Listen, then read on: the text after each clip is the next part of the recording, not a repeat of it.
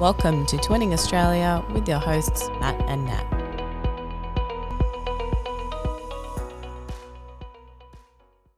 Welcome to Twinning Australia, and this episode is going to be a bit different than our normal episode. We're going to be looking at what, Natalie?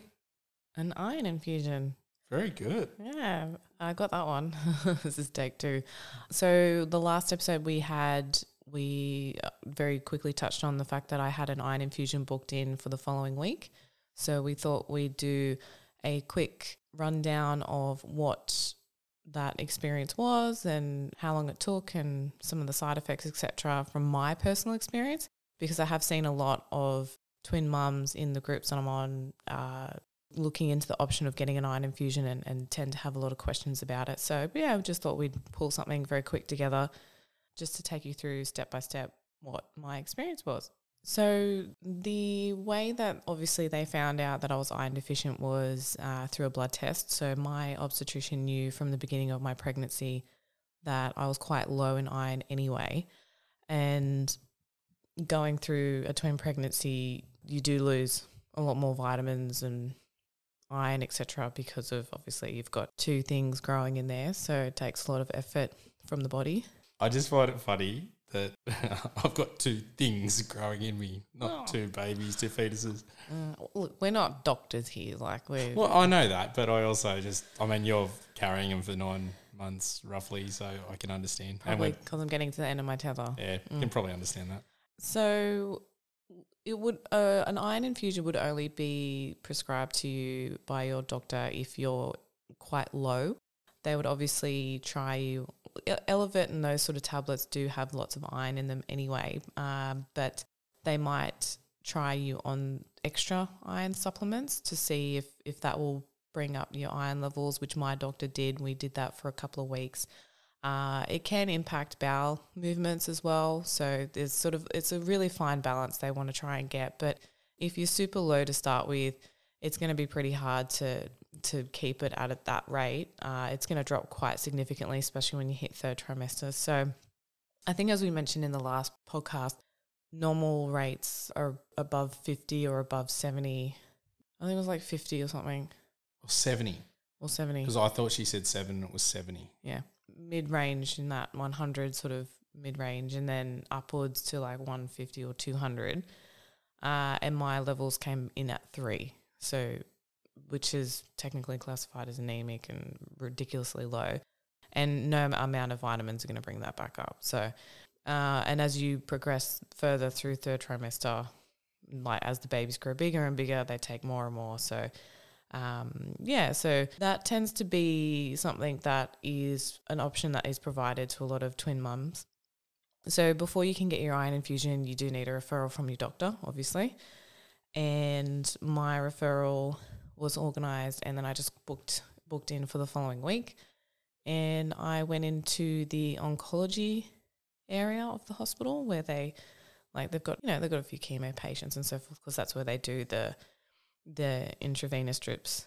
So you go in, and the nurse obviously comes with you, and they just basically prep for putting a cannula in, uh, which go well. My one went on my forearm, and I'll I'll put a picture of that up on our on our socials, which you know it's just a basic cannula, but.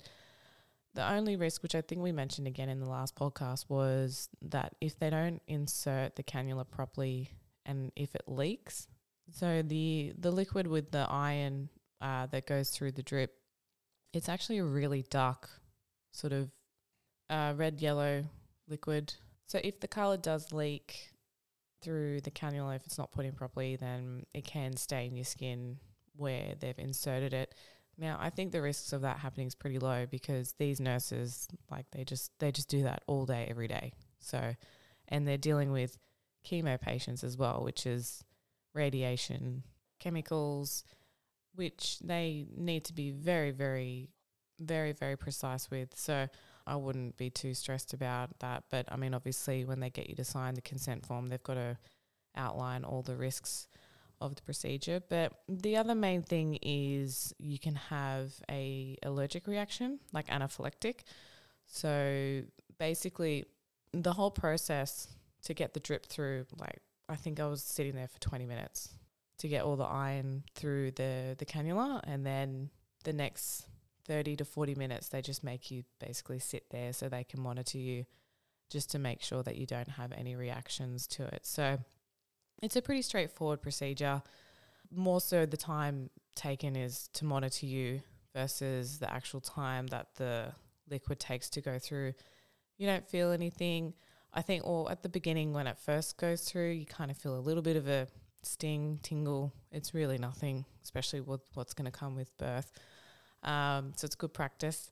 But once the liquid goes through, as I said, you sit around, wait. Uh, I would recommend take a bottle of water, take some snacks, something like that, just so you've got that on hand. Take a book, and yeah, then afterwards they do mention that there are a few side effects that can happen. You can get headaches, dizziness, nausea, muscle and joint pain, shortness of breath, itchiness, and or a rash.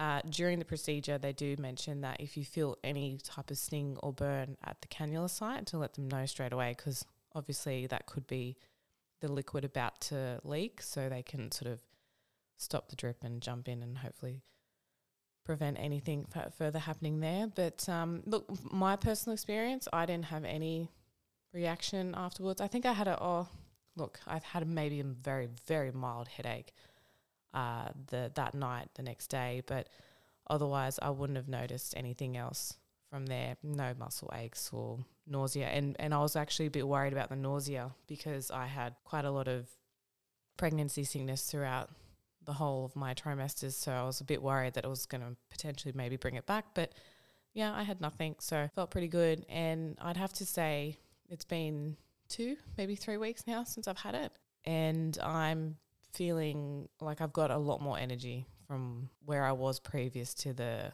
infusion. So, uh, yeah, look, I think the benefits outweigh the very minor risks that you sort of go through with your doctor. And I think it's come at a really good time to for me to personally have got it because it just sort of prepped me up a little bit more to get through the back end of third trimester. And it also, I, I believe it lasts for up to like three months or something afterwards. So that also helps get me through fourth trimester a little bit as well. So, yeah, plenty of benefits. My breathing's got a lot better too, I've noticed. Um, so, yeah, I think if it's uh, an option that your doctor is willing to talk to you about, it's certainly something to to consider. And look, I know from my perspective is that you've got a lot more energy now after the iron infusion. I mean, coming up to that sort of period when you were ha- needing that iron infusion, you were really struggling. And for me, that was one where I really wanted to make sure that you weren't, obviously, you were at your best. And I could see it was really wearing you down. And I feel that even though you've got bigger, that you, but you're doing far better. So for me, the iron infusions worked a treat. And I'm currently, today, I'm 36 plus three days. Uh, so I'm well into that back end of a twin pregnancy where the aches and pains, um, your body's just feels like it's going to break in half. Uh, because I went into preterm labor a couple of weeks ago, I'm getting mild contractions on the daily. So I think getting that done was was perfect timing to help sort of push me through these last couple of days, which feel like weeks, but we're getting there. So yeah, don't don't be stressed if your doctor brings this up to you after one of your blood tests. Uh, obviously, do your own research, see if it is something for you, but it's certainly not a painful procedure. Um, it's just one little bee sting when the cannula goes in, and then, as I said, you're more so there for 30 minutes for monitoring, which is longer than the actual iron infusion takes. So, yeah, quite an effective procedure. What we'll do is we'll put uh, the information sheet that I was given onto our socials just so that you've got something to reference and read. But yeah, look, this was just a quick short session just to give you my experience, personal experience with it. And yeah, if you've got any questions, as always, reach out. If you have any questions for us here at Twinning Australia Podcast, please feel free to send us an email. Our email address is twinningaustraliapodcast at gmail.com. Otherwise, you can get in touch with us via our social media accounts Facebook at Twinning Australia Podcast and Instagram, Twinning Australia, all one word. Thanks for listening, and we hope to hear from you soon.